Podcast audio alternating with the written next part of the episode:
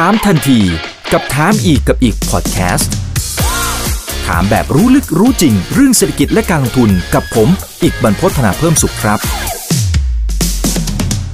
สวัสดีครับ สวัสดีเพื่อนนักลงทุนทุกคนนะครับ นี่คือไรนาวบายอีกบรรพททุกเรื่องที่นักลงทุนต้องรู้นะครับ และเรื่องวันนี้ที่เราต้องรู้เกี่ยวข้องกับเงินเฟ้อซึ่งกระทบต่อคนทุกคน แล้วก็กระทบต่อพอร์ตการลงทุนของทุกท่านด้วยนะครับวันนี้เราเกียรติจากดรพิพัฒน์เหลืองนรมิตชัยครับผู้ช่วยกรรมการผู้จัดการหัวหน้านักเศรษฐศาสตร์บริษัทหลักทรัพย์เกียรตินาคินภัทร กลุ่มธุรกิจการเงินเกียรตินาคินภัทรครับ สวัสดีครับ ดรนาครับผม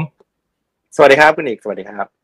ครับอาจจะแบ่งเป็นสักภาพระยะสั้นระยะกลางนะครับ แล้วก็ภาพระยะยาว เพราะว่าทางฝั่งของภัทรเนี่ยเพิ่งจะออก research ออกมาอ่านแล้วก็โอ้โห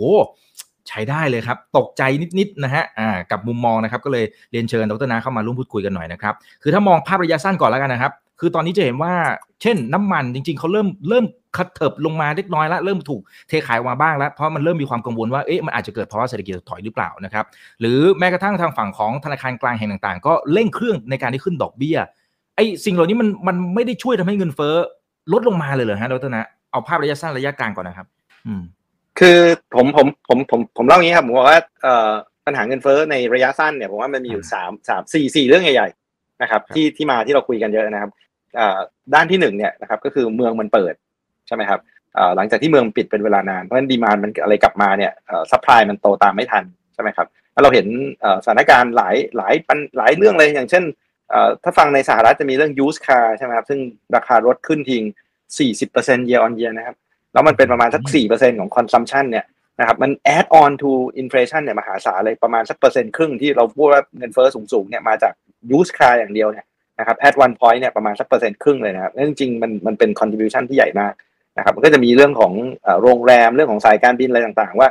เมืองมันปิดไปตั้งนานใช่ไหมพอเริ่มเปิดมาเนี่ย supply มันทยอยกลับเข้ามาแต่มันกลับมาได้อย่างช้าๆแล้วราคามันค่อยๆ ขยับขึ้น เพราะว่าของมันมีไม่พอนะครับพอ supply มันเริ่ม response กลับมาได้นะครับสักพักเนี่ยเราจะเริ่มเห็นราคามันจะเริ่มดีขึ้นนะครับงั้นคนเนี่ยส่วนใหญ่เนี่ยก็เลยคิดว่าปัจจัยเรื่องเนี้ยเรื่องเรื่องเมืองเปิดเนี่ย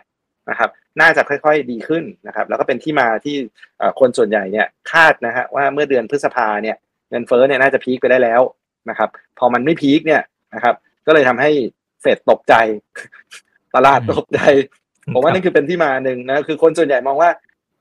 ที่มาของเงินเฟ้ออันหนึ่งเลยเนี่ยก็คือเมืองเปิด supplyมาช้าเนี่ยมันควรจะเริ่มคลี่คลายได้แหละแต่มันยังมันมันยังมีเรื่องอื่นๆตามมาด้วยนะครับ อันนี้คือเรื่องที่หนึ่งก็ผมคิดว่า เรื่องนี้น่าจะค่อยๆดีขึ้นนะครับ แต่มันไม่ใช่ปัญหาของเงินเงินเงินเงินเฟ้อเรื่องเดียว เรื่องที่สองนะครับก็คือเรื่องของราคาน้ำมัน ซึ่งผมคิดว่ามันเป็นปัญหาใหญ่มากนะครับ แล้วก็เป็นปัญหาที่ต้องบอกว่าไม่มีใครรู้ว่าจะไปจบตรงไหนนะครับ เพราะส่วนหนึ่งของปัญหาเนี่ยปัญหาน้ำมันเองก็ก็ค่อนข้างคอมพลีเคทนะครับ มันมีตั้งแต่รัสเซียยูเครนใช่ไหมที่รบกันยุโรปต้องคว่ำบาตรรัสเซีย พอยุโรปต้องคว่ำบาตรรัสเซียก็แปลว่าคนที่เคยซื้อน้ำมันรัสเซียเยอะๆเนี่ยบอกว่าจะไม่ซื้อนะครับ ก็แสดงว่าคนที่เคยซื้อเนี่ยก็ต้องไปหาที่ซื้อใหม่ ก็จะต้องไปบิดราคาขึ้นนะน้ำมันจากรัสเซียซึ่งเคยขายให้ยุโรป ทุกวันนี้ก็ขายไม่ได้ก็ต้องไปหาคนซื้อใหม่งั้น supply ที่อยู่ในตลาดรวมกันเนี่ยนะครับ มันอาจจะหายไปบางส่วนนะครับมันก็เป็นปัญหาอีก แล้วก็ไม่ใช่แค่นั้นนะครับ ปกติเนี่ย ถ้าเราย้อนหลังกลับไปดูเนี่ย ปกติเนี่ย เวลาราคาน้ำมันสูงเนี่ยเรามักจะเห็นสิ่งที่เราเรียกว่า supply response ใช่ไหมฮะคือพอราคาน้ำมันสูงเนี่ย เมื่อก่อนเนี่ย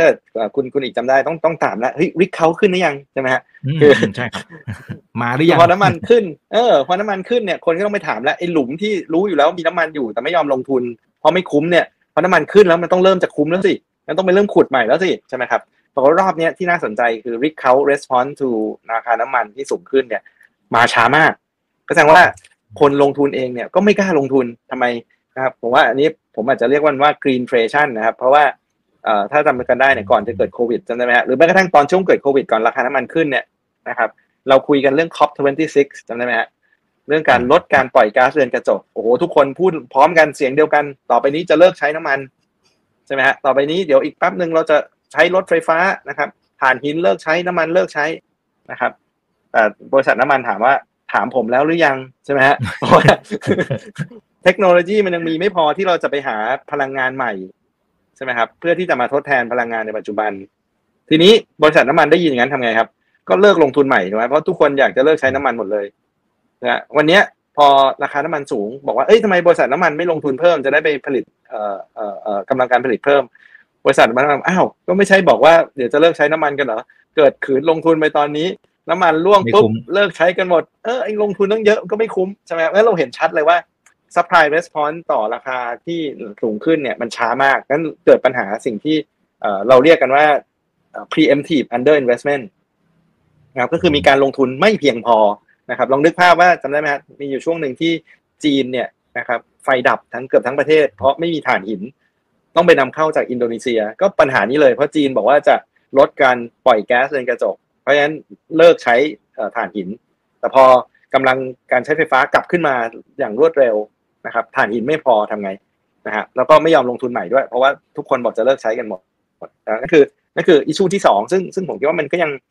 เป็นปัญหาอยู่คือ คือวันนี้ demand ก็ยังกลับมาไม่ไม่เต็มที่ใช่ไหมจีนก็ยังปิดเมืองอยู่ประเทศต่างๆ ยังฟื้นไม่เต็มที่เลย แต่ supply เริ่มไม่มีนะครับตอนนี้ตึงมากนะเรื่องเรื่องเรื่องของ supply เพราะฉะนั้นราคาน้ำมันจะสังเกตว่าผันผวนมากนะครับโอ้ขึ้นทีลงทีสี่ห้าเปอร์เซ็นต์ได้สะดวกแสดงว่า demand กับ supply เนี่ยมันมันค่อนข้าง tight มากนะครับ งั้นจะถามว่าจบหรือยังน้ำมันจะลงหรือยังถ้า ถ้ามีใครบอกผมได้นะครับ ว่าเนี่ยน้ำมันพีคแล้วต่อไปนี้น้ำมันจะลงนะครับ ปัญหาเงินเฟ้อจะจะคลี่คลายไปได้เยอะมากนะครับ แต่ว่าวันนี้มันยังไม่ชัวร์วันนี้มันก็จะมีวิวที่บอกว่าอยู่แถวนี้แหละร้อยร้อยสิบบางคนที่บอกว่าเอ้ยแต่เกิดมันมีอะไรเกิดขึ้นมันจะไปร้อยี่สิบก็ได้นะ วันนี้บางคนพูดว่าจะไปร้อยห้าสิบด้วยซ้ำใช่ไหมครับถ้ามันไปร้อยห้าสิบจริงเงินเฟ้อไม่มีทางพีคนะฮะมันก็จะขึ้นไปเรื่อยๆนะครับ อันนี้คือปัญหาที่ที่ไม่รู้จริง ๆ ผมผมก็ไม่รู้จะตอบยังไงนะครับ แต่ว่า ถ้าให้เดาเนี่ยผมคิดว่ามันยังไงก็ยังคง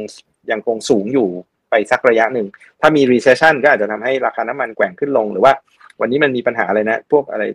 การการส่งออก technical issue อะไรเต็มไปหมดเลยนะครับประเด็นที่สามคือ อันนี้อาจจะเป็นปัญหาที่ยาวยาวขึ้น เดี๋ยวอาจจะเป็นคุยคุยประเด็นที่ยาวขึ้นคือเทรนด์ของ globalization นะครับที่คนพูดถึงเรื่อง supply chain ใช่ไหมครับที่คนบอกว่าตอนนี้ คนไม่คุยกันเรื่อง supply chain efficiency แล้วจะคุยกันเรื่อง supply chain resiliency แทนใช่เพราะว่าต่อไปนี้โลกอาจจะแยกออกเป็นสองกลุ่มนะกลุ่มกลุ่มธรรมะกับกลุ่มอธรรมหรือกลุ่มตะวันตกกับกลุ่มตะวันออก ซึ่ง supply chain อาจจะอยู่ด้วยกันไม่ได้ใช่ไหมฮะวันนี้ก็คนเริ่มพูดแล้วต้องมี reshoring นะฮะหรือว่า near shoring คือ คือต้องย้ายกลับนะฮะหรือว่าถ้าไม่ย้ายกลับเนี่ยมาอยู่ใกล้ๆก็ดีๆนะครับ หรือบางคนบอกว่าไม่ใช่ไม่ใช่ near shoring แต่เป็น chain เป็น friend shoring นะครับ ก็คือขายเป็นมิตรขายเป็นเพื่อนกัน เออ ขอให้อยู่ในวงชั้นเนี่ยนึกออกไหมมันมันคือจะมีพวกชั้นพวกเธออะไรเงี้ยเพราะฉะนั้นแน่นอนว่าสิ่งที่เราบอกว่าเมื่อก่อนเนี่ย supply chain globalization เนี่ยมันเป็นเพื่อ efficiency นะเพื่อเพื่อทำให้ผลิตถูกที่สุดนะวันนี้อาจจะไม่ใช่ประเด็นเรื่องถูกที่สุดแล้วแต่เป็นประเด็นที่ security มากที่สุดหรือเปล่า ซึ่งอันนี้ก็แปลว่า อันนี้คือปัญหาใหญ่นะครับสามสิบปีที่ผ่านมาตั้งแต่เรามีคำว่า globalization มีคำว่าไอไอการตั้ง supply chain global supply chain เนี่ย ราคาสินค้าเนี่ยมันลงมาตลอดเลย เพราะว่าเรากำลังแสวงหาจุดที่คุ้มที่สุดถูกที่สุดในการผลิตใช่ไหมครับ แต่วันนี้เรากำลัง deviate จากจุดที่ถูกที่สุด ไปหาจุดที่ secure ที่สุดเนี่ยแน่นอนต้นทุนมันจะแพงขึ้นนะครับเพราะฉะนั้นวันนี้เราได้ยินเสียงของขาดของแพงใช่ไหมครับ จีนที่เคยผลิตของถูกๆวันนี้ก็อาจจะ ไม่สามารถที่จะผลิตของที่ถูกที่สุดได้แล้วนะครับ เพราะว่า supply chain มันก็จะเริ่มพลิกเปลี่ยนไป อันนี้เป็นประเด็นระยะยาว แต่ว่ามันค่อยทยอยเกิดขึ้น แล้วก็สุดท้ายชิ้นสุดท้ายตัวนี้ผมว่าเป็นชิ้นที่ธนาคารกลางกลัวที่สุดนะครับ ก็คือฝั่งดีมานนะครับ ว่าจริง ๆ แล้วเนี่ยเศรษฐกิจหลายที่นะครับโดยเฉพาะยิ่งสหรัฐนะครับ ที่อื่นอาจจะมีน้อยกว่าแต่สหรัฐเนี่ย มีการกระตุ้นเศรษฐกิจมาก่อนหน้านี้มหาศาลเลยทั้งนโยบายการคลังนโยบายการเงินงั้นปฏิเสธไม่ได้นะครับ ว่าปัญหาเงินเฟ้อวันนี้ ส่วนหนึ่งก็มาจากดีมาจริง ๆ นะครับงั้นสิ่งที่คนจะตามดูก็คือเฮ้ยตกลงไอ้ฝั่งดีมาเนี่ยมันจบหรือยัง เพราะว่านะครับไอ้สามข้อแรกที่ผมไล่มานะครับ ธนาคารกลางขึ้นดอกเบี้ยยังไงเนี่ย ก็แก้ปัญหาไม่ได้นึกออกไหมครับลองนึกว่าธนาคารกลางจะขึ้นดอกเบี้ยไปอีกสิบเปอร์เซ็นเนี่ยน้ำมันก็อาจจะไม่ได้ถูกลงถ้าปัญหาการสู้รบมันยังมีอยู่ใช่ไหมฮะหรือว่าปัญหาต่างๆ โอเค มันอาจจะช่วยทำให้เศรษฐกิจเข้าสู่ recession สุดท้ายดีมันของพวกของพวกนี้มันลดลง แต่ว่าโอ้มันจะเพนฟูมาก แต่ว่าดีเวลาขึ้นดอกเบี้ยเนี่ยมันจะกระทบฝั่งดีมาจริงๆใช่ไหมครับแล้ววันนี้สัญญาณที่ที่ธนาคารกลางกลัวที่สุดเนี่ยก็คือถ้านะครับปัญหาเงินเฟ้อเนี่ยมันไม่ได้อยู่เฉพาะต้นทุน แต่มันมาหาค่าแรง ค่าเช่าบ้าน อะไรต่างๆ inflation expectation สิ่งที่ทำให้คนรู้สึกว่าเฮ้ยวันนี้ต้องออกไปใช้ตังค์เว้ยเพราะว่าเดี๋ยวของจะแพงอันนั้นน่ะจะเป็นสิ่งที่ธนาคารกลางกลัวที่สุดก็เลยเป็นสาเหตุที่ต้องขึ้นอัตราดอกเบี้ยในปัจจุบันนะครับเพราะฉะนั้นวันนี้ ทาร์เก็ตของเงินเฟ้อของทุกประเทศทั่วโลกเนี่ยคือสองเปอร์เซ็นต์ถูกไหมฮะ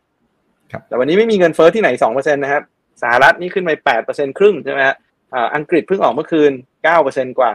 นะครับอ่ายุโรปเจ็ดแปดเปอร์เซ็นต์แม้กระทั่งเมืองไทยเองก็ยังเจ็ดเปอร์เซ็นต์แล้วผมคิดว่าไม่จบแค่นี้ด้วยเมืองไทยน่าจะอาจจะเห็นเก้าเปอร์เซ็นต์สิบเปอร์เซ็นต์ได้ง่ายๆนะครับเพราะฉะนั้นปัญหาเงินเฟ้อเนี่ยเป็นปัญหาที่ที่ค่อนข้างใหญ่ แล้วก็ทุกคนเนี่ยก็เกาหัวแกรกๆครับไม่รู้ว่าจะแก้ไงเพราะเราไม่เคยเจอปัญหาเงินเฟ้อมาสามสิบสี่สิบปีแล้วครับ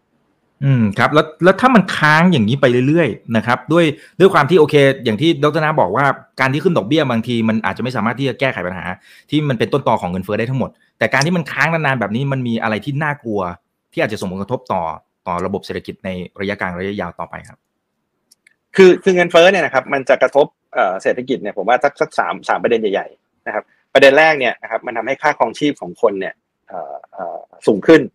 ถูกไหมครับ เราถ้าถ้ารายได้ไม่ได้โตตามนะครับค่าครองชีพที่สูงขึ้นเนี่ยก็แปลว่าเงินออมลดลงถูกไหมครความสามารถในการจ่ายคืนนี้ก็ลดลง เงินที่จะเหลือไปใช้เป็น discretionary spending ต่าง ๆ ใช่ไหมอย่างเช่น สมัยก่อนเราบอกว่าเอ้ยเงินเหลือแล้วเราไปเที่ยวนะครับ วันนี้ถ้าเราใช้เงินเติมน้ำมันหมดแล้วเนี่ยนะครับเงินที่จะเหลือไปเที่ยวก็จะมีลดลงเพราะฉะนั้น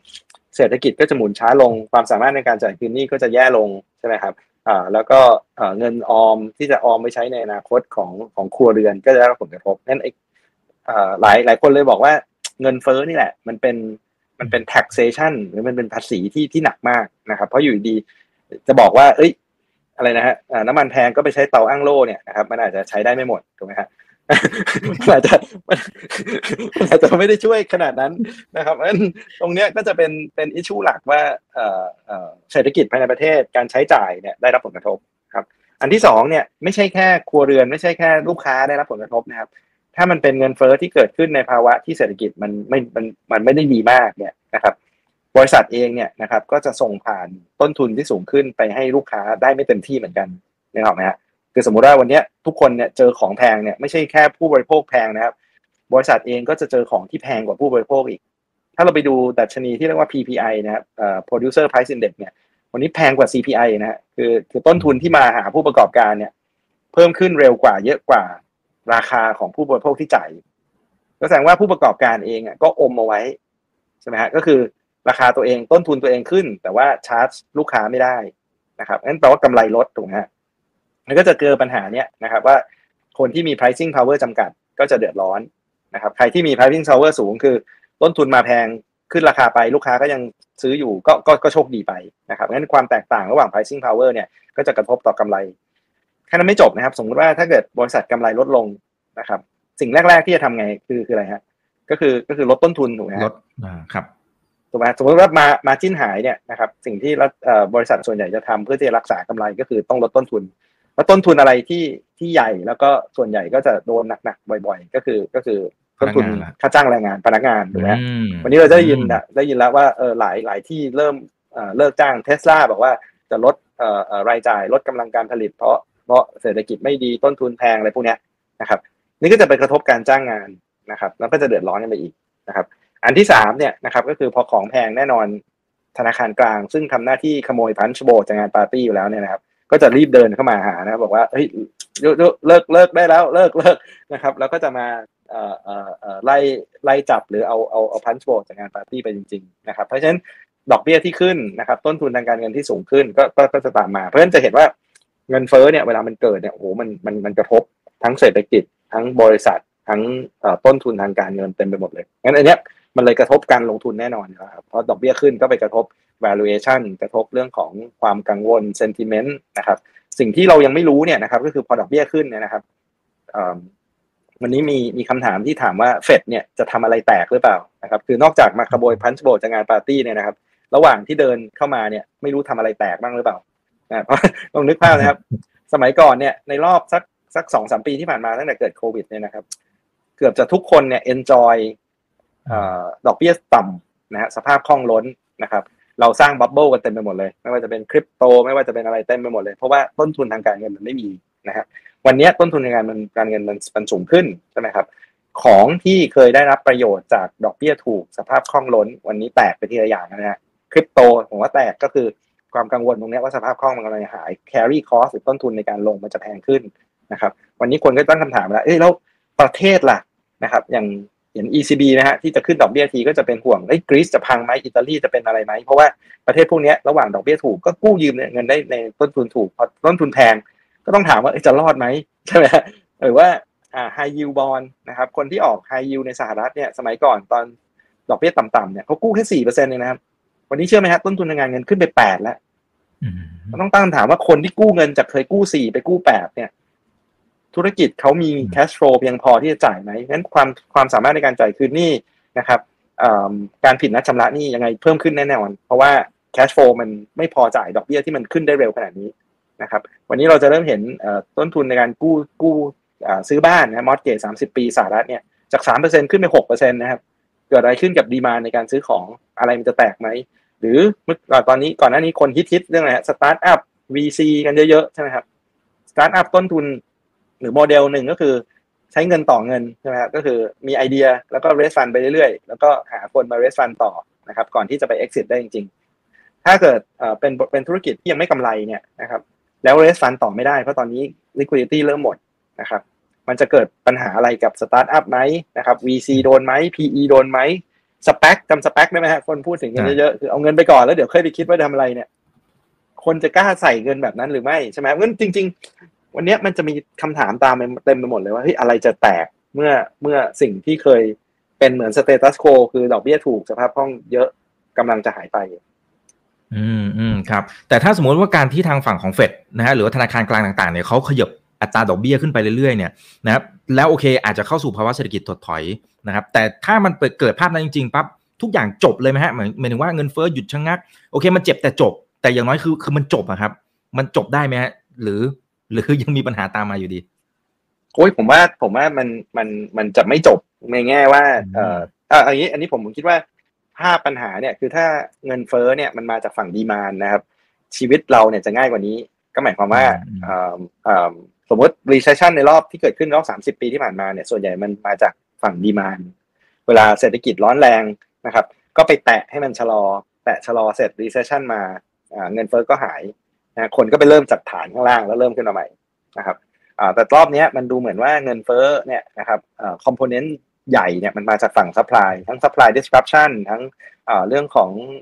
น้ำมันที่โอ้มาอยังไงก็ไม่รู้เนี่ย มันทำให้เรารู้สึกคล้ายๆ กับเราอยู่ในปี 1970 1980ใช่ไหมครับที่มันเกิดภาวะที่เราเรียกว่า stagflation เวลาเกิด stagflation เนี่ยนะครับความ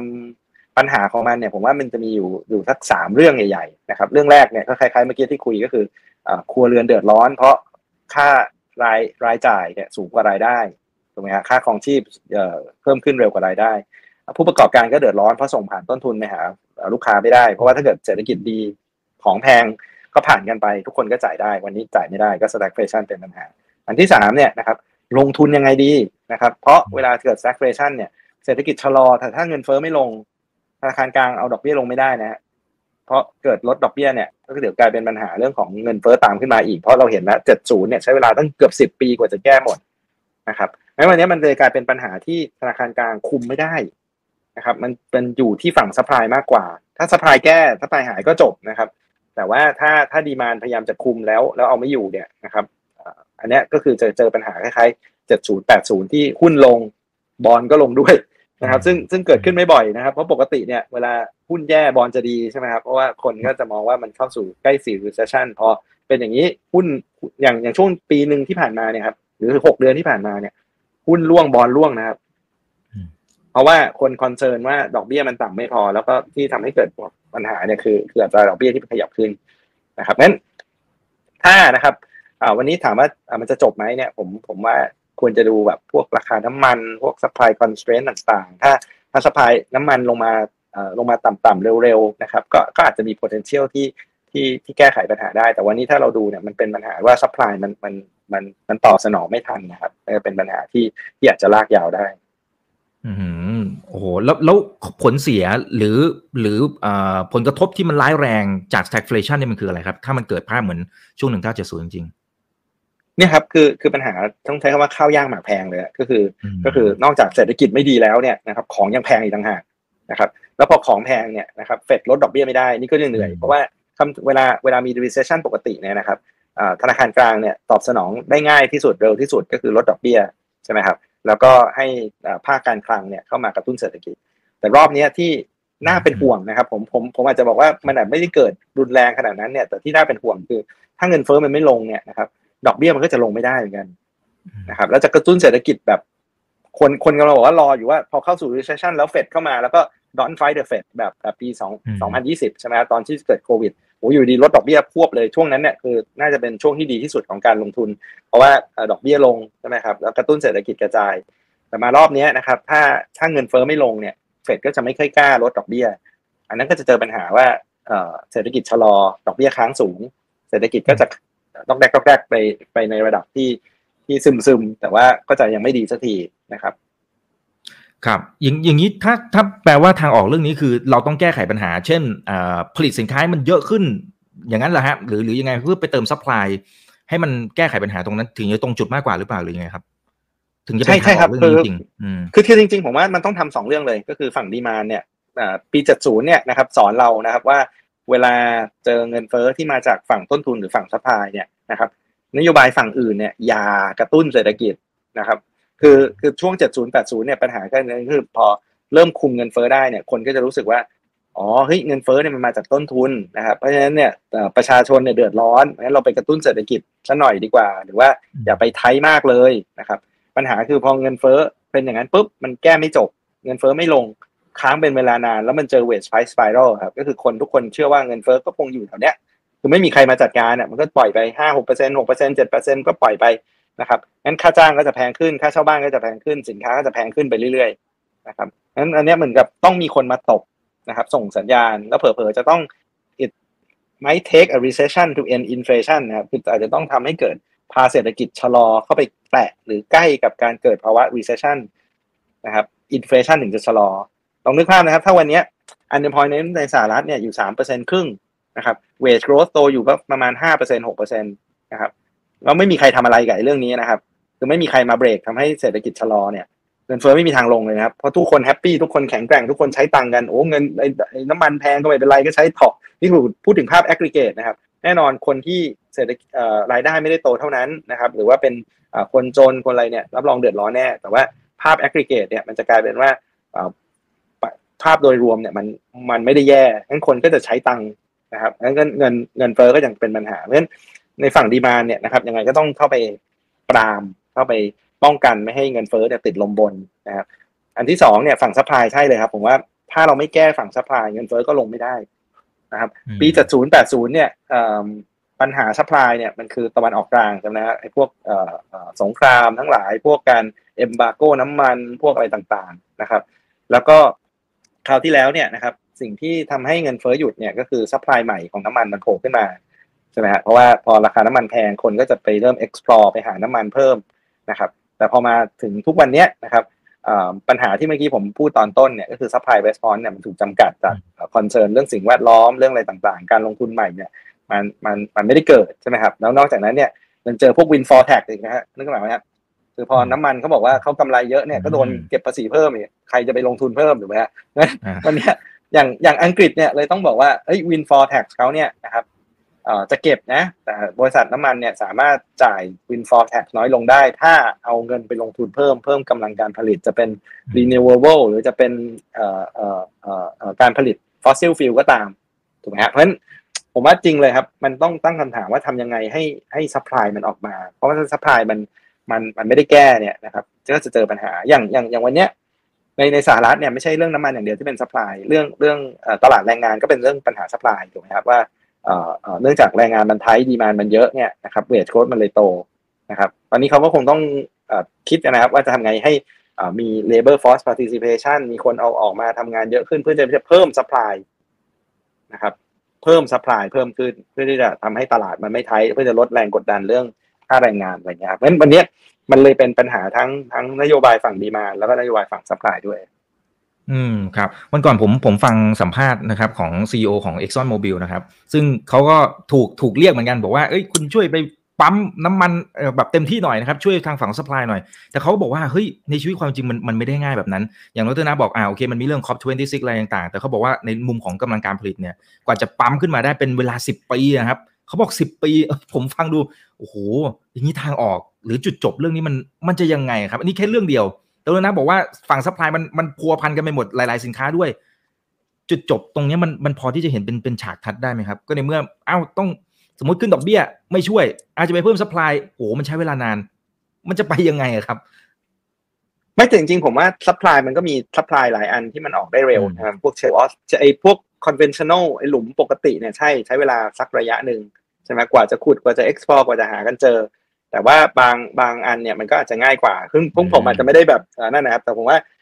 บริษัทน้ำมันก็คิดอย่างนี้นะครับ ว่าเรื่องอะไรจะต้องให้เขาไปลงทุนเพิ่มวันนี้ ถ้าเกิดต้องใช้เวลาคืนทุนสิบปีเนี่ยใช่ไหมเพราะว่า by the time เขาอาจจะเจ๊งไปแล้วก็ได้ เพราะว่าราคาน้ำมันก็ร่วงลงมาหรืออะไรเงี้ยใช่ไหมเพราะฉะนั้นเขาก็ไม่อยากลงทุนใช่ไหมครับแต่ถามว่าจริง supply response มันควรจะมีไหมผมคิดว่ามันควรจะมีก็ต้องไป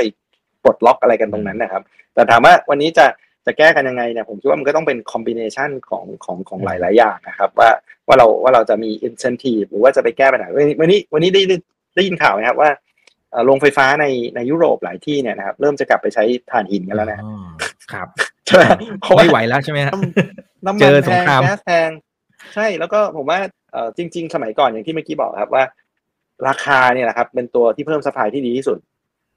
นี่หรอไหมครับ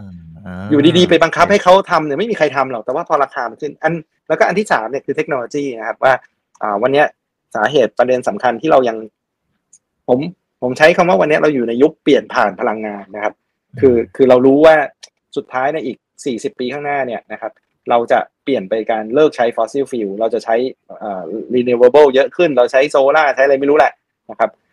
แล้ววันนี้เราเราเราใช้พวกนั้นน้อยมาก แต่เรารู้ว่า end point จะหน้าตาเป็นไง แต่เรานึกไม่ออกว่า จากวันนี้ไปถึงวันนั้นเนี่ย จะเกิดอะไรขึ้นคำถามคือแล้วใครจะมาลงทุนเพื่อให้มี renewable เยอะขึ้น ถ้าราคาน้ำมันไม่แพงถ้าราคาน้ำมันถูกเนี่ย ทุกคนก็จะใช้น้ำมันอย่างสบายใจไปเรื่อยๆถูกไหมครับแล้วก็ไม่มีใครจะมาลงทุนเพิ่มพอน้ำมันแพงเนี่ยผมว่ามันก็จะมีเทคโนโลยีใหม่ๆโผล่เข้ามา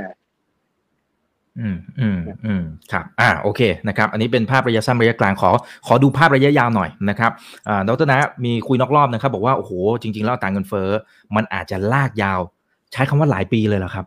อันนี้มันมันมีปัญหาในเชิงโครงสร้างในมุมไหนบ้างครับผม คือคือผมว่าเอ่อเอ่ออิชูของเอ่อเงินเงินเฟ้อภาพยาวๆเนี่ยนะครับ คือเราเนี่ยอย่างเมื่อกี้ที่คุยนะครับ เราเอนจอยเราเอนจอยเอ่อ สามสิบสี่สิบปีตั้งแต่ปีหนึ่งเก้าแปดศูนย์เนี่ยนะครับที่เป็น low inflation มาตลอดนะครับคือแม้กระทั่งเมืองไทยเอง ซึ่งซึ่งมีความผันผวนต่างๆ นานาเนี่ยนะครับครั้งสุดท้ายที่เรามีเงินเฟ้อเยอะๆเนี่ยนะครับก็คืออาจจะช่วงแบบแถว 90 ช่วงต้น 2,000 อะไรแถวนั้นนะครับแต่ว่าก็เป็นเงินเฟ้อที่ต่ำมาก เพราะเงินเฟ้อโลกเนี่ยมันมันต่ำมาตลอด ซึ่งซึ่งผมคิดว่าสิ่งที่ทำให้เงินเฟ้อโลกมันต่ำมาเนี่ยอันที่หนึ่งเลยคือ globalization กับ global supply chain มีส่วนแน่นอน นะครับ คนเคยบอกว่าจีนเนี่ยเป็นคนส่งออก deflation ของโลกนะก็คืออพอจีนเข้ามาผลิตของต่างๆเนี่ยทุกอย่างที่เป็นของที่เป็น manufacturing ได้เนี่ยจีนผลิตได้ถูกกว่าเยอะ ก็มีการเปลี่ยนย้ายฐานการผลิตอะไรต่างๆ นานา global supply chain โผล่มาตลอดเนี่ยนะครับสังเกตนะครับ อย่างราคาทีวีเนี่ยนะครับสมัยก่อนเนี่ยทีวีที่เราดูกันเนี่ยราคาหลายหมื่นบาทใช่ไหมครับบางบางอันเป็นแสนจอนิดเดียวเองนะครับ พอเวลาผ่านไปเรื่อยๆ เทคโนโลยีและการผลิตมันถูกลงเรื่อยๆเนี่ยวันนี้ผมว่าเราซื้อทีวีถูกลงแล้วจอใหญ่ขึ้นเรื่อยๆถูกไหมฮะวันนี้คนใช้ตังค์สองสามสี่หมื่นบาทได้จอไปเริ่มแล้วอะไรเงี้ยนะครับงั้นไอ้ process นั้นน่ะมันเรื่องของเทคโนโลยีแล้วก็ global supply chain เป็นเป็นเป็นเป็นตัวช่วยเต็มไปหมดเลยนะครับแต่ตอนเนี้ยผมคิดว่าตรง global supply chain เนี่ยเจอปัญหาเมื่อกี้อย่างที่ที่คุยกัน ทั้งเรื่องเอ่อ security ของตัว supply chain เองใช่ไหมฮะว่าวันนี้คนเริ่มเป็นห่วง deglobalization เรื่อง geopolitics เรื่องอะไรต่างๆนะครับ อันที่สองจีนเองวันนี้ก็เหนื่อยนะครับ เพราะว่าต้องบอกว่าจีนเนี่ยเดโมกราฟิกเขาเนี่ยนะครับเข้าสู่สังคมผู้สูงอายุเร็วๆ พอๆ กับประเทศไทยเลยนะในแง่โครงสร้างเนี่ยนะครับกำลังเจอปัญหาคล้ายๆกันเลย เพราะว่าอัตราการเกิดเนี่ยตกลงมาในอัตราเดียวกันเลยนะครับ จากจากเดิมสี่ห้าผู้หญิงหนึ่งคนมีลูกสี่ห้าคนเนี่ยวันนี้ผู้หญิงหนึ่งคนมีลูกสักประมาณหนึ่งถึงสองคนไม่เกินหนึ่งคนนิดๆด้วยซ้ำใช่ไหมครับเพราะฉะนั้น จำนวนประชากรเนี่ยกำลังค่อยๆลดลงเพราะฉะนั้นแรงงานของจีนแพงขึ้นงั้นที่บอกว่าจีนเคยเป็นผู้ผลิตใหญ่ของโลก ซึ่งวันนี้ยังเป็นอยู่นะครับไปในข้างหน้าในอนาคตเนี่ยส่วนที่มาจากการใช้แรงงานราคาถูกเนี่ยก็จะลดลงนะครับ ก็ต้องไปหาที่ใหม่ที่ที่จะมาทดแทนจีนเพราะฉะนั้นไอราคาสินค้าที่ถูกลงมาเรื่อยๆเนี่ยวันนี้ผมคิดว่ามันอาจจะเริ่มเริ่มถูกลงช้าลงแล้วนะครับ ประเด็นที่สองที่เราเห็นนะครับเมื่อกี้ประเด็นแรกคือเรื่องของเรื่องของ global supply chain ประเด็นที่สองเนี่ยนะครับก็คือเราเริ่มเห็น business model เนี่ยนะครับในในหลาย ๆ ธุรกิจเนี่ยมันเริ่มมีอำนาจการตลาดเพิ่มสูงขึ้น ส่วนหนึ่งก็เป็นปัญหาเรื่องของเทคเนี่ยแหละนะครับ สังเกตนะครับว่าอเมซอนเนี่ยนะครับวินอิ t อ l แล้วก็เป็นกลายเป็นแบบ winner takes all ไปแล้วนะครับวันนี้ทุกอย่างทุกคนก็จะพูดแบบเอ้ยเทคนู่นเทคนี่มีอยู่ไม่กี่ชื่อดังนั้นการแข่งขันเนี่ยในแง่ของสมัยก่อนเนี่ยบอกว่าอเมซอนเนี่ยทำให้ของถูกลง วันนี้อเมซอนมีอำนาจในการขายของที่จะแพงขึ้นได้ละ นะครับเพราะฉะนั้นของมันโดยรวมก็อาจจะมีมีปัญหา อันที่สามเนี่ยเรื่องของ dependency ratio นะครับเรื่องของโครงสร้างประชากรอย่างที่ว่านะครับคือของเนี่ยมีจำนวนคนน้อยลงนะครับอย่างเมืองไทยเนี่ยสังเกตชัดเลยวันนี้เราขาดแคลนเริ่มขาดแคลนแรงงานแล้วถึงถ้าเราไม่เจอโควิดป่านนี้ ผมว่าเราขาดแคลนแรงงานเยอะกว่านี้เร็วกว่านี้อีกนะครับเพราะฉะนั้นไอการที่จะช่วยลดเงินเฟ้อเนี่ยนะครับมันก็จะยากขึ้นไอ spending ในการแพทเทิร์นในการใช้จ่ายก็จะเปลี่ยนไป จำนวนคนทำงานต่อจำนวนคนทั้งหมดก็จะก็จะลดลงใช่ไหมครับเพราะฉะนั้นปัญหาพวกนี้มันก็จะกลายเป็นอิชชูระยะยาว แต่ว่าอันนี้พวกนี้เป็นเป็นประเด็นระยะยาวนะครับ มันไม่ได้ทำให้อินฟลชันสไปค์นะฮะแต่ว่ามันจะทำให้ path ที่บอกว่าเงินเฟ้อต่ำเป็นเวลานานแล้วเงินเฟ้อต่ำลงไปเรื่อยๆเนี่ยนะครับ มันอาจจะเริ่ม reverse ขึ้นมานะครับใช่ อันนี้คือผมไม่ได้บอกว่ามันจะทำให้ inflation spike นะครับ แต่ว่า สาเหตุที่ทำให้ inflation spike เนี่ยคือไอ้สี่ห้าข้อเมื่อกี้ที่เราคุยกันตอนต้นนะครับว่าทั้งเรื่องเมืองเปิดเรื่อง supply chain disruption ในปัจจุบันนะครับเรื่องราคาน้ำมันเรื่อง demand ที่มัน overheating พวกนั้นคือระยะสั้นทำให้ inflation spike แต่ว่าจะเอาอินฟลชันให้ลงเนี่ยไอตัว underlying ซึ่งเคยเป็นตัวที่ช่วยทำให้เงินเฟ้อลงเนี่ยมันดันถึงจุดต่ำสุดแล้วผมเชื่อว่า แล้วตอนนี้เงินเฟ้อ underlying เงินเฟ้อเนี่ยมันเริ่มขยับขึ้นมาเพราะฉะนั้นฐานของตัวเงินเฟ้อเนี่ยอาจจะเริ่มขยับขึ้น นะครับ แล้วก็ไอ้ปัญหาสี่ห้าข้อที่คุยกันตอนแรกเนี่ยผมว่าจะใช้เวลาสักสักระยะหนึ่งกว่าที่จะคลี่คลายนะครับ เพราะฉะนั้นเนี่ยวันนี้ทุกคนหวังนะครับ อย่างเงินเฟ้อสหรัฐปีนี้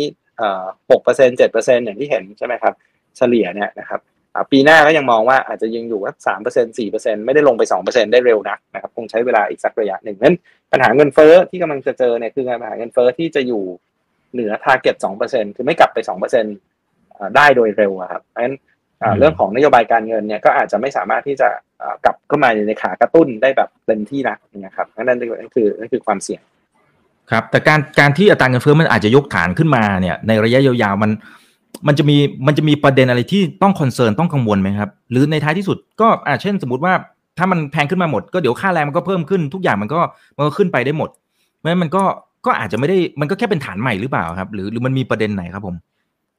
ครับก็คือจริง ๆ ส่วนส่วนที่สำคัญนะครับแล้วอันนี้อาจจะมองในแง่ของการลงทุนด้วยก็ได้นะครับ ก็คือสาเหตุถ้าถ้าเราดู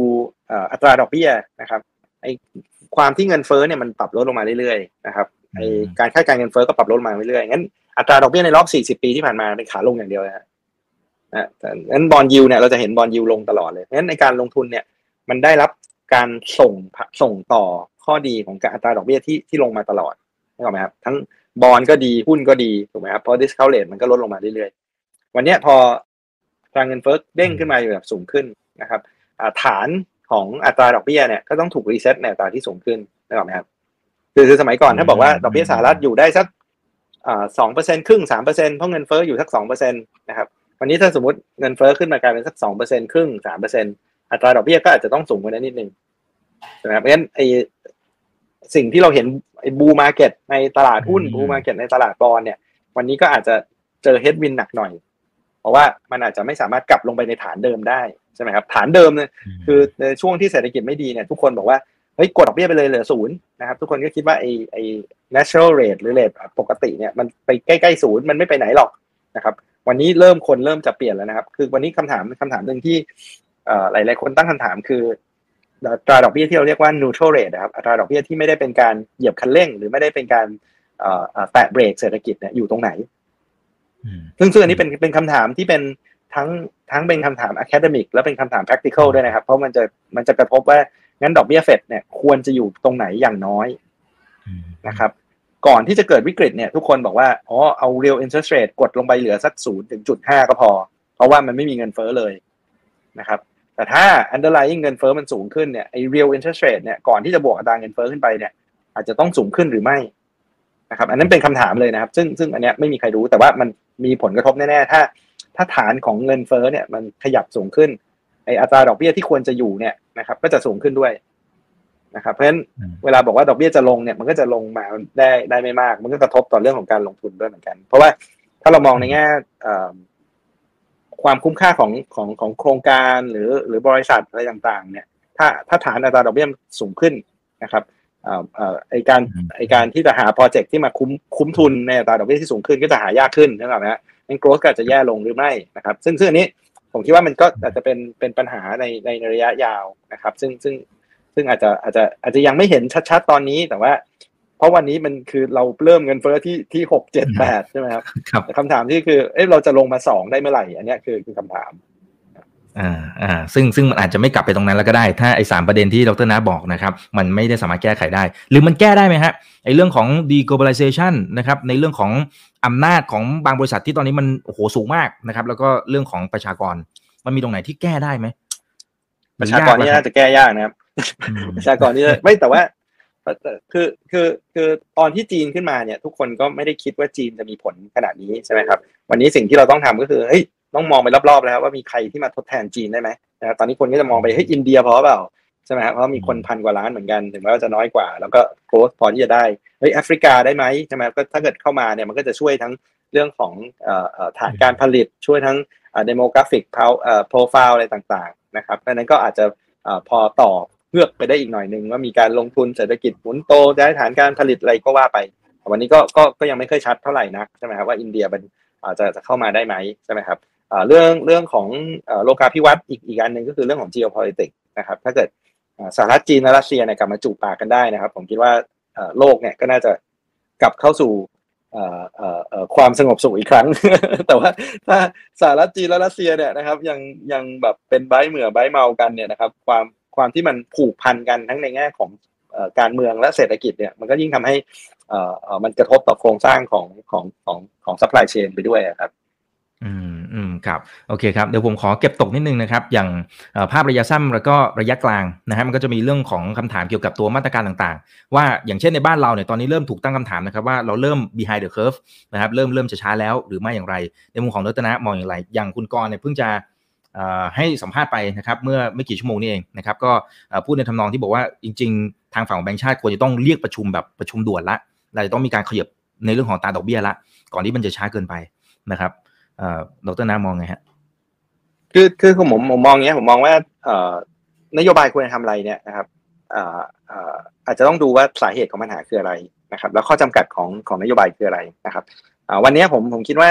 ถึงแบงค์ชาติขึ้นดอกเบี้ยไปอีกแบบห้าสิบบิบร้อยบิบนะครับ ปัญหาเงินเฟ้อในประเทศไทยไม่ได้ช่วยเลยนะเพราะปัญหาเงินเฟ้อในประเทศไทยเนี่ยมาจากมาจากราคาน้ำมันมาจากอะไรต่างๆ แต่ว่าสิ่งที่แบงค์ชาติควรจะทำเนี่ยนะครับ คือการส่งสัญญาณนะครับ แล้วก็พยายามที่จะดูแลว่า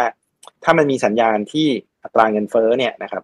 ไม่ได้มาจากต้นทุนนะครับ คือตรงนี้ต้องยอมรับนะครับเงินเฟ้อส่วนใหญ่เนี่ยมาจากราคาน้ำมันและราคาอาหารจะเป็นส่วนใหญ่ถูกไหมฮะ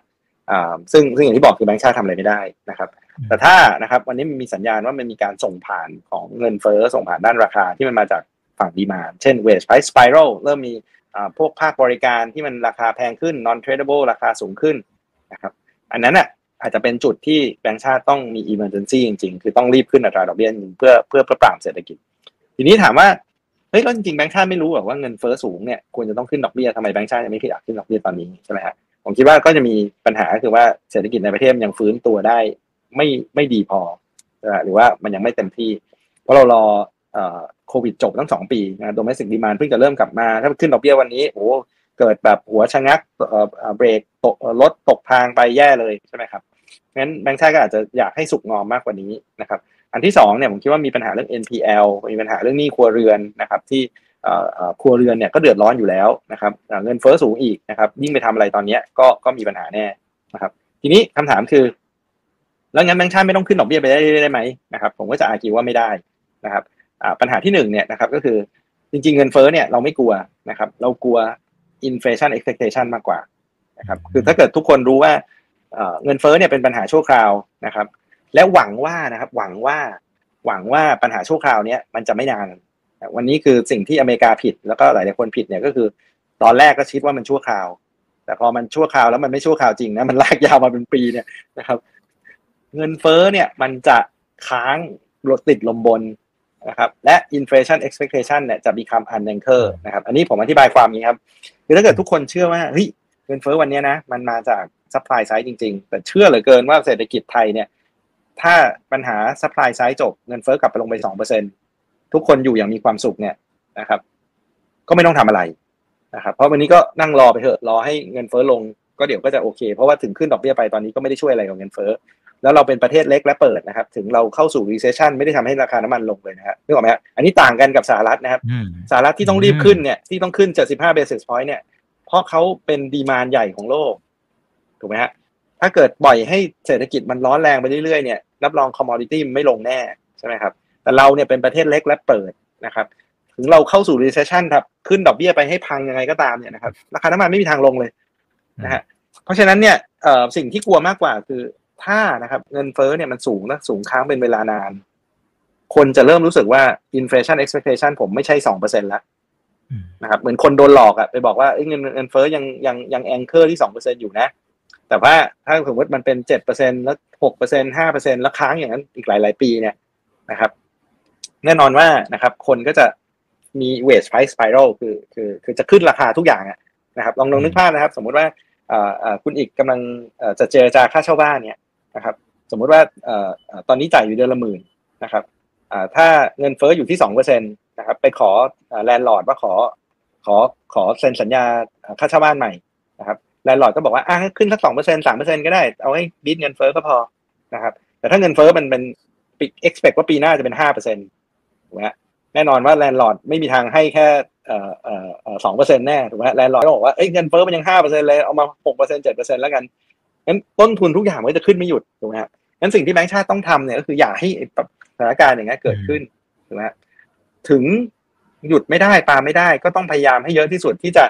กดดันด้านดีมานไม่ให้ดีมานเนี่ยนะครับมีแรงที่จะส่งเงินเฟ้อข้ามไป เพราะไม่งั้นถ้าเงินเฟ้อค้างเป็นเวลานานติดลมบนนะครับ และ inflation expectation เนี่ย unanchor อีกนะครับ ก็คือไม่มีใครยึดแล้วว่าเงินเฟ้อควรจะเป็นเท่าไหร่เนี่ย อันนั้นเจอปัญหาแน่นะครับ ประเด็นประเด็นประเด็นถัดมาเนี่ยนะครับ ก็คือถ้าไม่ขึ้นดอกเบี้ยเป็นนานๆนะครับ ผมคิดว่าเราจะเจอปัญหาคือ rate differential คือปัญหาส่วนต่างอัตราดอกเบี้ยเพราะวันนี้นะครับเฟดเนี่ยส่งสัญญาณว่าจะขึ้นดอกเบี้ย สิ้นปีนี้เราจะเห็นเฟดดอกเบี้ยเนี่ยสักประมาณสักสามเปอร์เซ็นครึ่งได้ ต้นปีหน้าจะเห็นสักสี่เปอร์เซ็นถูกไหมฮะอันนี้คือสิ่งที่ตลาดกำลัง price in แล้วผมว่าเราจะเห็นอ่าสี่สี่สี่เปอร์เซ็นเนี่ยมาไม่ไม่ไม่ช้าก็เร็วนี้แน่นอน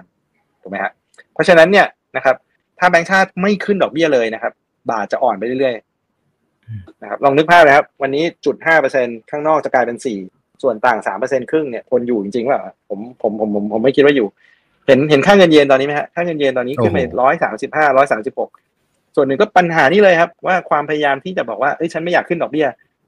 นะครับ แล้วก็ถูกตลาดกดดันเพราะตลาดไม่เชื่อว่าจะทำได้นะครับเพราะฉะนั้นผมว่าเมืองไทยก็จะโดนเหมือนกันเพราะฉะนั้นผมเลยเชื่อว่ายังไงแบงก์ชาติ ต้องขึ้นดอกเบี้ย และต้องส่งสัญญาณขึ้นดอกเบี้ย และต้องทยอยทำไปเรื่อยๆ เพราะสถานการณ์ประเทศเนี่ยไม่เอื้ออำนวยในการอยู่ดีๆเจอขึ้น 50บิปเนี่ยผมว่าเฮาโฮเหนื่อยแน่ดีมานหายแน่นอนนะครับมันทำไงก็ได้ขึ้นดอกเบี้ยนะครับ แล้วก็หาวิธีช่วยเหลือกลุ่มเปราะบาง ใครที่ได้รับผลกระทบจากปัญหา balance sheet ดอกเบี้ยขึ้น มีวิธีจะช่วยยังไง อันนี้ต้องต้องเริ่มคิดแล้วนะครับ เพราะว่าวันนี้มันไม่ใช่ปัญหาภาพรวม ถูกไหมฮะเพราะมันเป็นปัญหาว่าขึ้นดอกเบี้ยเนี่ยถามว่าเศรษฐกิจส่วนใหญ่รับได้ไหมผมเชื่อว่ารับได้นะครับ แต่ว่าก็จะมีกลุ่มเล็กๆ น้อยๆที่แบงค์ชาติเป็นห่วงเนี่ยก็ต้องไปหาวิธีการดูแลให้เขาถูกไหมฮะเพื่อที่จะไม่ใช่เอาคนกลุ่มนั้นเนี่ยมา hostage แล้วเราไม่ขึ้นดอกเบี้ยเลย แล้วเราเจอปัญหาอื่น แล้วเงินเฟ้อสูงขึ้นไปอีก เพราะฉะนั้นผมเลยเชื่อว่ายังไงก็ต้องขึ้น แต่ว่าไอ้การที่ call emergency meeting แล้วขึ้นทีเยอะๆเนี่ยนะครับ อาจจะเป็นปัญหาด้วยซ้ำเพราะว่ามันจะทำให้เป็นการส่งสัญญาณว่าแบงค์ชาติเนี่ยไม่อยู่ใน control ถูกไหมครับงั้นจริงๆ ผมว่าวันนี้สิ่งที่แบงค์ชาติควรทำคือ communicate กับตลาดนะครับแผ่มาว่าความเสี่ยงคืออะไรอะไรเป็นสิ่งที่ consider อยู่แล้วให้ guidance ชัดๆนะครับเพราะไม่งั้นเนี่ยจะถูกตลาด force อยู่ตลอดเวลาวันนี้เฟดเนี่ยกำลังถูกตลาด force อยู่นะครับเพราะฉะนั้นคือคือผมคิดว่าขึ้น 50 bip ไหมเนี่ย อันนี้ก็แล้วก็แล้วแต่นะถ้ามีมีสัญญาณมีมีสิ่งที่รู้สึกว่าแรงกดดันเงินเฟ้อมันเริ่มไปเป็นฝั่ง demand เริ่มมาเป็นฝั่ง overheating จำเป็นต้องขึ้นดอกเบี้ยเพื่อเบรกเนี่ยถ้ามีความจำเป็นมีหลักฐานตรงนั้นก็ควรทำ นะครับ อันที่สองถ้าบาทอ่อนเยอะๆ reserve หายไปเยอะๆนะครับ ผมคิดว่าอาจจะมีความจำเป็นต้องรีบขึ้นดอกเบี้ยนะครับ เพราะว่าถ้าไม่ขึ้นเนี่ย บาทอ่อนก็ทำให้ของแพงอีกถูกไหมครับเพราะฉะนั้นถ้าผมถามผมเนี่ย ผมคิดว่าแบงก์ชาติควรจะทยอยขึ้นดอกเบี้ย เพื่อให้ผลกระทบต่อเศรษฐกิจเนี่ยน้อย แต่ในขณะเดียวกัน vigilance นะครับ แล้วก็เฝ้าดูสามเรื่องเนี่ยครับหนึ่งคือเงินเฟ้อว่าเงินเฟ้อเนี่ยหลุดจากสิ่งที่แบงก์ชาติประเมินไหม ราะวันนี้แบงก์ชาติยังประเมินว่าส่วนใหญ่มาจากต้นทุน ถ้ามันไม่ใช่ต้นทุนนะครับ มันไปเรื่องของการส่งผ่านเรื่องของ inflation expectation เรื่องของ wage price spiral อาจจะต้องรีบขึ้นนะครับ อันที่สองบาทเป็นไง ถ้าบาทยังมี stability อยู่อะไรเงี้ยนะครับแต่อย่าไปฝืนอย่าไปท้านะครับแต่ว่าถ้าเกิดถ้าเริ่มแบบบาทอ่อนเยอะๆเริ่มทำให้แรงกดดันเงินเฟ้อสูงขึ้นไปอีกเนี่ยนะครับ ผมคิดว่าอันนั้นก็อาจจะต้องมีความจำเป็น ซึ่งอันนี้รวมไปถึง reserve ด้วยก็ต้องดูตัวเลข reserve ด้วย เพราะว่า หมอแบงค์ชาติก็พยายามที่จะดูแลเรื่อง stability ของของเอ่อเอ่อค่าเงินอยู่แล้วนะครับอืมครับ อืมเอาแต่ว่าอย่างรอบล่าสุดที่ที่เขามีการประชุมกนงนะฮะแล้วผลออกมาคือ 4 ต่อ3นะครับ แล้วก็คำพูดของของทางฝั่งแบงค์ชาติก็เริ่มเปลี่ยนท่าทีเปลี่ยนโทนอยู่เหมือนกันนะครับ คือก่อนหน้านี้บอกว่าอ่ามันมาจากฝั่ง supply อัตราเงินเฟ้อมาจาก supply เพราะฉะนั้นขึ้นดอกเบี้ยก็ไม่ช่วยหรอกนะครับแล้วเศรษฐกิจยังฟื้นไม่ค่อยดี แต่รอบนี้ดูเหมือนบอกว่าอ่าเศรษฐกิจมันเริ่มมาแล้วนะการท่องเที่ยวก็น่าจะเริ่มดีอะไรต่างเพราะฉะนั้นมันดูเหมือนจะมีความพร้อมแต่โอเคการปรับจะเป็นแบบค่อยเป็นค่อยไป อันนี้ยังส่งสัญญาณไม่พอเหรอฮะเพราะว่าถ้าสมมติไปดูจากค่าเงินบาทมันยังอ่อนค่าไปเรื่อยๆด้วยครับดรนะผมเลยไม่รู้ไม่แน่ใจว่าในมุมของตลาดเขาเขาคิดว่าเฮ้ยแบงค์ชาติต้องรีบ action มากกว่านี้หรือเปล่า แค่พูดอย่างเดียวไม่พอหรือเปล่า คือตลาดตอนนี้ไปไกลมากเลยนะครับถ้าไปดู pricing เนี่ยมันก็ต้องมีมีราคาว่าจะต้องมี emergency meeting ด้วยซ้ำนะครับ ซึ่งซึ่งซึ่งอย่างที่ว่าผมผมอาจจะไม่ค่อยเห็นด้วยเท่าไหร่เพราะว่ามันเป็นหนึ่งคือมันอาจจะยังไม่จำเป็น แต่ถามว่ามีความถ้าทำช้าไปมีความเสี่ยง behind the curve ไหมอาจจะมีนะครับ เพราะว่าทุก action ของธนาคารกลางนะครับ ในการปรับอัตราดอกเบี้ยเนี่ยไม่เห็นผลไปอีกสักหกเดือนถึงสิบสองเดือนนะครับงั้นทำวันนี้อาจจะ too late ไปแล้วก็ได้งั้นมีความเสี่ยงตรงนั้น ก็ต้องเป็นหน้าที่ของแบงก์ชาตินะครับ ต้องประเมินสถานการณ์จริง ๆ ว่าสถานการณ์ที่กำลังเกิดขึ้นในระยะเวลาข้างหน้านะครับไม่ใช่ปัจจุบันนะครับ แล้วก็อย่า complacent ผมคิดว่าวันนี้นโยบายควรจะต้องใช้ risk management approach มาก ๆ เลย คือต้อง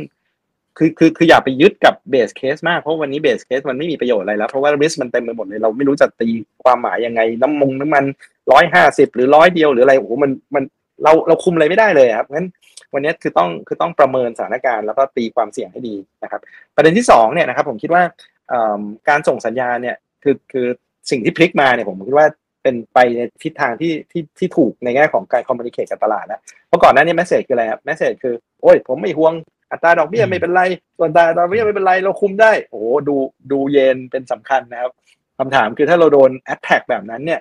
เราอยู่ได้จริง ๆ หรือไม่นะครับ so far อย่างที่เห็นนะครับ คือยังยังโอเคนะครับ ถึงบาทอ่อนเนี่ยเราไม่ได้อ่อนมากกว่าภูมิภาคมากนักนะครับ คืออาจจะอ่อน in line หรืออ่อนไปบ้างเนี่ยนะครับเพราะส่วนหนึ่งก็คือเป็นปัญหาของของดอลลาร์แข็ง แต่ผมเป็นห่วงว่าแรงกดดันของ rate differential เนี่ยมันจะใหญ่ขึ้นเรื่อยๆ เพราะเดี๋ยวเฟดจะขึ้นอีกเจ็ดสิบห้าถูกไหมครับครั้งต่อไปอาจจะอีกห้าสิบโอ้โหมันมาทีแบบไม่ได้มาทียี่ห้าแล้วมันมาตุ้งตุ้งตุ้งอย่างเงี้ยนะครับงั้นมันมีความเสี่ยงจริงๆ ที่อาจจะเกิดขึ้นได้เพราะฉะนั้น ผมว่าตรงนั้นก็ก็คงต้องเตรียมสถานการณ์กันไปว่าเอ้ยตรงไหนที่ควรจะต้องทำแต่ว่า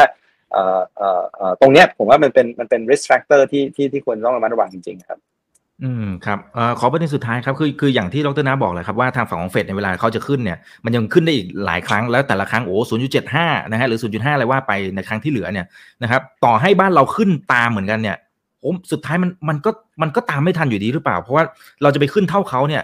โอ้ผมว่ามันจะมีปัญหาหรือเปล่าดรนะ ใช่เลยครับ ผมคิดว่าตอนนี้ปัญหาเราคืออันนี้เลยครับว่าถึงเราขึ้นยังไงเราขึ้นตามไม่ทันแน่นอนนะครับเพราะฉะนั้นเราต้องหาตัวช่วยนะครับ แล้ววันนี้ผมคิดว่าเราจริง ๆ เรามีตัวช่วยนะครับ คือการท่องเที่ยวแล้วเราหวังไว้นิดนึงด้วยว่าว่าเอ่อพอมันมีการท่องเที่ยวกลับมา CA นะครับเราจะกลับมาเป็นบวกนะครับพอ CA นะครับกลับมาเป็นบวกเนี่ยก็จะมาช่วยเรื่องของค่าเงินนั่นแรงกดดันที่จะมาจาก rate differential ก็น่าจะนะครับ น่าจะหายไปบ้าง แต่อย่า complacent เหมือนกันนะครับเพราะญี่ปุ่นนี่ run CA เขา surplus มาตลอดนะครับ ยังเจอบาทได้เจอค่าเงินเยนอ่อนไปขนาดนั้นได้นะครับ ผมว่ามันก็จะเป็นเรื่องของ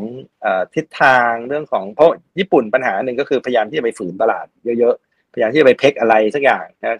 ญี่ปุ่นเนี่ยพยายามเพ็กอัตราดอกเบี้ยระยะยาวใช่ไหมครับตลาดก็สเปกุเลตแล้วก็แอตแทกกันกระจายตอนนี้โอ้โห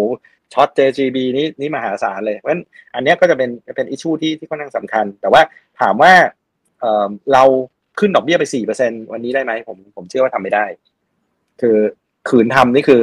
โอ้โหเศรษฐกิจในประเทศนึกภาพไม่ออกเลยครับใช่ไหมเพราะจำถ้าจำกันได้เนี่ย ช่วงปี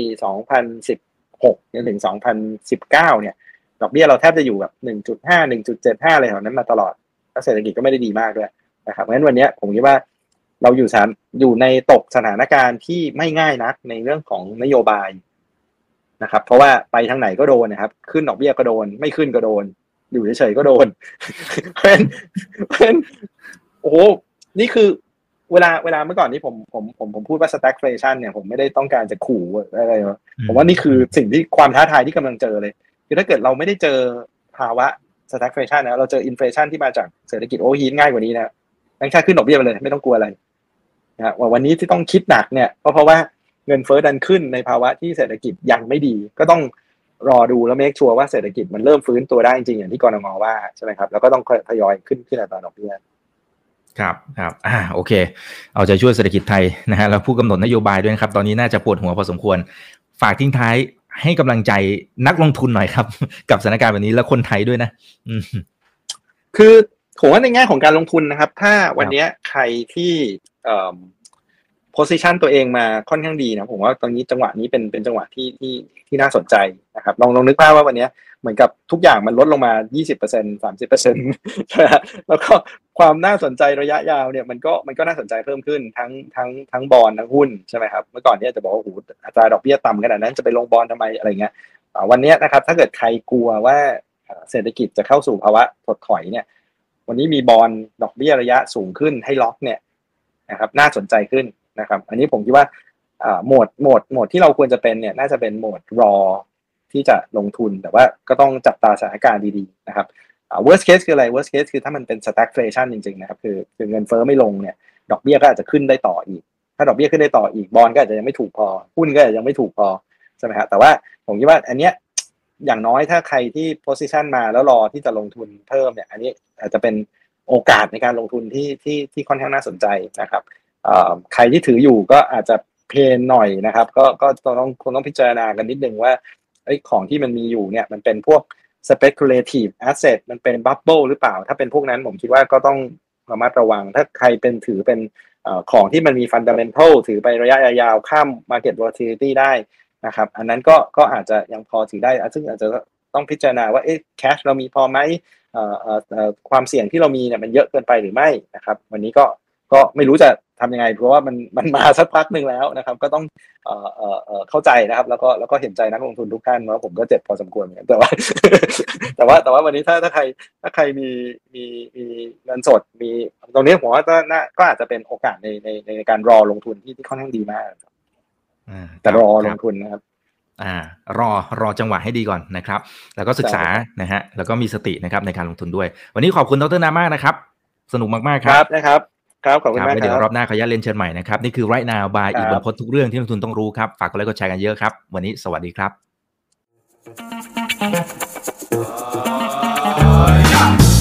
ถ้าชื่นชอบคอนเทนต์แบบนี้อย่าลืมกดติดตามช่องทางอื่นๆด้วยนะครับ ไม่ว่าจะเป็น Facebook, YouTube, Line Official, Instagram และ Twitter จะได้ไม่พลาดการวิเคราะห์และมุมมองเศรษฐกิจ และการลงทุนดีๆ แบบนี้ครับ อย่าลืมนะครับว่าเริ่มต้นวันนี้ดีที่สุด ขอให้ทุกท่านโชคดี และมีอิสรภาพในการใช้ชีวิต ผม อีกบรรพธนาเพิ่มสุขครับ